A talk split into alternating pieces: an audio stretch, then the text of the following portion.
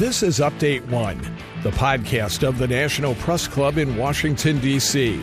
Update One provides a forum for listeners to learn about national and international stories, focusing on journalism and communication issues, news, and politics. Now, the latest edition of Update One.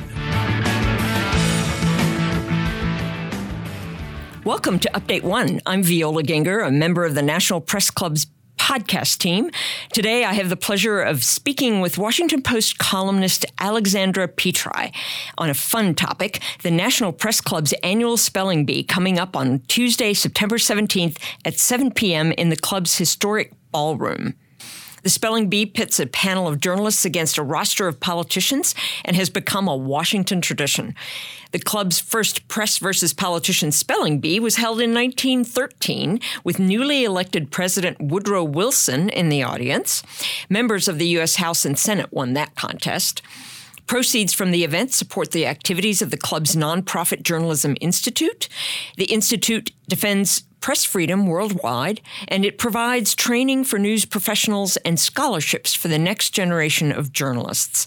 National Press Club President Alison Kodjak of the Associated Press will serve as the host of this year's Bee, and we have the honor of having Dr. Jacques Bailly, the Scripps National Spelling Bee's official pronouncer, to officiate again. U.S. Senator Tim Kaine won the Bee in 2013, and Representative Don Beyer won in 2015.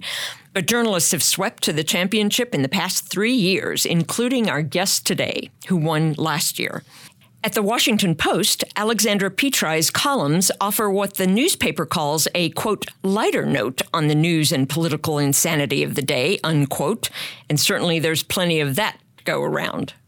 Alexandra joined the Post as an intern in 2010 after graduating from Harvard College, and the same year became the youngest person to ever have her own column at the Post.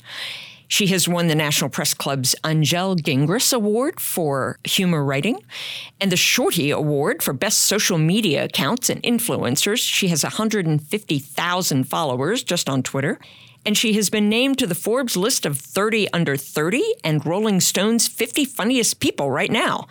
And she's the author of a collection of essays called A Field Guide to Awkward Silences. Alexandra, it's fun to have you here today. Oh, it's fun to be here. Your vocabulary was most definitely on display in your recent column, where you took on the persona of a bedbug, complaining about being dragged into the whole mess of American politics. You tossed in words that most of us hopefully will never need to learn rostrum, ceremonies, and chitinous? You seem to enjoy playing with words. Yes, well, I think when you hear from a Cimex lectularius, which I just Wikipedia'd and is apparently what a bedbug scientific name is, but I may not be pronouncing it correctly, that's always, I feel like, the bane of people who love reading is you can see a word on the page and know what it is, and then when you say it out loud, you just make an idiot of yourself perpetually. So I'm always the person saying segue instead of segue and whatnot. But I do enjoy a good, meaty, polysyllabic word. I mean, why should George Will have all the fun? Were you a spelling champ from an early age? No, that was one of my regrets was I think I was in a spelling bee in like second-ish grade and I didn't put a comma between Washington and DC and so I was eliminated, which to this day I'm still somewhat resentful of. I'm like it's not a punctuation bee, it's a spelling bee. But Anyway, I've had that chip on my shoulder ever since. So I'm. Well, I agree. I mean, AP style notwithstanding, but. Yeah. You know. I know grammar bee would be fun. I wonder if they have one of those. So this year will be the second time you've been in a spelling bee in your adult life. No, I also competed in this bee two years ago. So this will be my third time third coming up. So, what are some of the f- most fun words that you've made up in your writing? Ooh, I don't know if I've made up any words. I've been trying to make the word goofbag happen just because I feel like it's a nice sort of affectionate way of referring to someone who's doing a bad thing. But I, it has yet to really land. Uh, in the course of playing Scrabble with my husband, which we do very often because we're fun, hip 30 uh, somethings, we discovered that apparently gink is a word, which we thought maybe was a type of lizard or sounded like some sort of slur, but it's just and the topic sentence the sentence explaining what the word meant was what is that gink doing? So we still don't know exactly what a gink is, but that's a word that apparently exists. And as far as we can tell, just means a foolish person.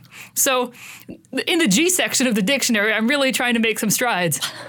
Well, I'm sure your uh, 150,000 followers on Twitter would be happy to help you with that. the, the, trouble is, whenever you say it, you think this has to mean something that I don't know what it is, and it sounds bad. It sounds wrong whenever you say it. So I'm not sure if I had to concentrate all my effort into making a word happen, I'd pick that one. Yeah, I really there, want to. There's that. Get like facetious happening more or something like that. So, where does your sense of humor come from? I think pr- probably my family. They were good at seeing the absurd in things, and we laughed a lot growing up. It's a hard question. I'm always like, well, I wish I could pinpoint. I'd say, well, there's this one incident where I was walking through a lab and I was suddenly bitten by a radioactive book of puns, and ever since it's been all, you know, the the spider life. But I don't have a clear answer. I think I enjoyed reading things that were funny, and I enjoyed making jokes, and I, getting to make people laugh is just the coolest feeling in the world. So, a combination of that positive reinforcement and being surrounded by people who didn't mind puns, I think, really led to my continuing to work in that area. And you used to do a little stand up comedy, right? I did very briefly. I think, fortunately for the world, I have mostly stopped doing that. So I dragged my folks to this open mic in high school, and I had a whole bit based around how the word matriculation sounded sort of naughty. So really, it was just exactly the content that people were craving. it was a lot of matriculation based humor. I'm enjoying doing sitting down comedy with it behind a keyboard. I think is more my forte. So, what's your idea of a writer's block? Ooh, writer's block. Well, that's when I get most of my cleaning done. I think Robert Benchley always said the best way to get anything done was to have a much more urgent project that you were procrastinating on. And I certainly find that to be true. Usually, when I'm having writer's block on one thing, is when I start something else or I'll go and read. I think it's always when I'm not reading enough that I have most difficulty generating ideas. So then I go and I read the print comics and I see what Mark Trail is up to, and then I sort of slowly work my way back. But the good thing about deadlines is that you're forced not to have writer's block, otherwise, you really have some explaining to do. There's that. Well, let's talk a little bit about this year's uh, Press versus Politician Spelling Bee. So, we're really delighted, as I said, that you're coming back again to compete this year. Why do you participate? Title. Well, I love to spell. I, uh, and I think, yeah, the, the joys of orthography continue to draw me to this. Plus, it's fun seeing, getting to compete in a be as an adult, and it's nice to have something that you can sort of sit down and do with people who ordinarily that, that might not be the kind of interaction you'd have.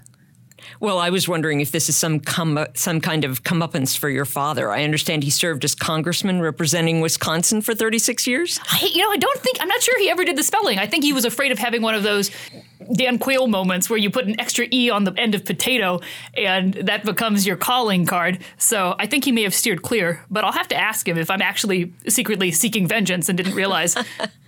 so, what did you find most humorous about the last couple of years at the spelling bee? Some people come up and they say, uh, "Greetings to the great people of my state," and it's wonderful to have. I just I'm taking this time to really put Maryland on the map or whatnot. And that's always fun to see in the midst of a spelling bee. But also, I love the context sentences. Spelling bee context sentences are just my favorite thing in the world because sometimes you don't actually get a sense of what the word means from the context sentence, but you just have to hear about boy, Bill certainly enjoyed visiting the Acadians. And it's like, oh, good. Well, I really now understand what the Acadians were. Thank you for helping. So, what has been the most difficult word for you to spell sort of over and over again? For me, for example, it's accommodate or accommodation. Oh, yeah. One or two M's? There's so many M's and there's too many. Are there, how many? Then I start questioning how many C's, C's. there are. Yeah. Because there's too many M's, but there's also too many C's, but maybe there aren't enough C's. Anyway, yeah. Like knowledgeable, I always think it should have an E in it. Or maybe it does have an E in it and I'm correct. or judgment, because I always like there there could be an E, but there doesn't have to be an E. But also just short words that if you don't know how to spell them, you're just out of luck because there's no hidden origin clues in there for you. Those are my bane. Right. So, do you have any hope that these press versus politicians spelling bees could miraculously improve relations in America today between the press versus politicians, or is that just like a pipe dream? I think that's a pipe dream, but it's sure lovely to spell. Boy, uh, howdy. So, do you have any message for the politicians that you're going to be up against on September 17th? Uh, get your dictionaries ready and get your mental pencils sharpened because the fourth estate is coming. I don't know, something like that. really just prepped that and am ready to rumble. You're ready to rumble, I can tell. Our guest has been Washington Post columnist Alexandra Petri, and we've been discussing her triumph in last year's Press versus Politicians Spelling Bee at the National Press Club and this year's upcoming competition. Don't miss it on Tuesday, September 17th at 7 p.m. at the National Press Club. You can get your tickets at the club's website, www press.org. And if you just absolutely can't make it, we'll be streaming it live online also at www.press.org.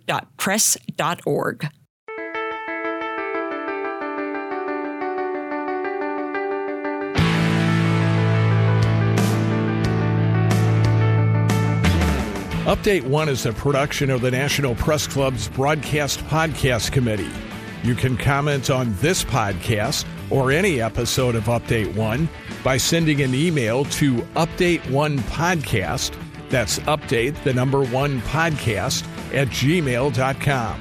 Thanks for listening to Update One.